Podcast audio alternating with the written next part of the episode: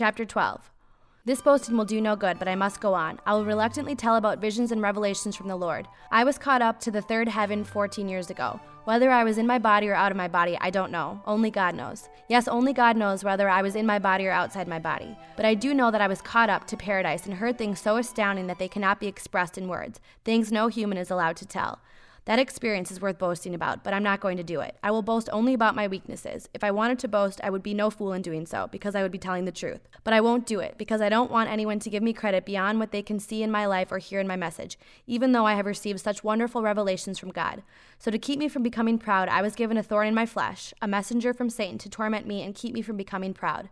Three different times I begged the Lord to take it away. Each time he said, My grace is all you need. My power works best in weakness. So now I am glad to boast about my weaknesses so that the power of Christ can work through me. That's why I take pleasure in my weaknesses and in the insults, hardships, persecutions, and troubles that I suffer for Christ. For when I am weak, then I am strong. You have made me act like a fool, boasting like this. You ought to be writing commendations for me, for I am not at all inferior to these super apostles, even though I am nothing at all.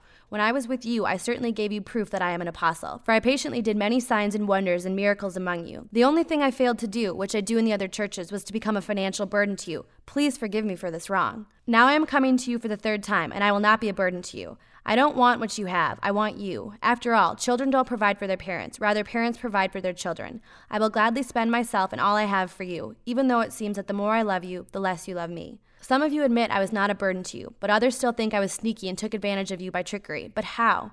Did any of the men I sent to you take advantage of you? When I urged Titus to visit you and sent our other brother with him, did Titus take advantage of you? No, for we have the same spirit and walk in each other's steps, doing things the same way. Perhaps you think we're saying these things just to defend ourselves. No, we tell you this as Christ's servants, and with God as our witness. Everything we do, dear friends, is to strengthen you. For I am afraid that when I come, I won't like what I find, and you won't like my response. I am afraid that I will find quarreling, jealousy, anger, selfishness, slander, gossip, arrogance, and disorderly behavior. Yes, I am afraid that when I come again, God will humble me in your presence, and I will be grieved because many of you have not given up your old sins. You have not repented of your impurity, sexual immorality, and eagerness for lustful pleasure. How are we doing? How come parents love their children, provide for them, and yet children can find their parents so irritating?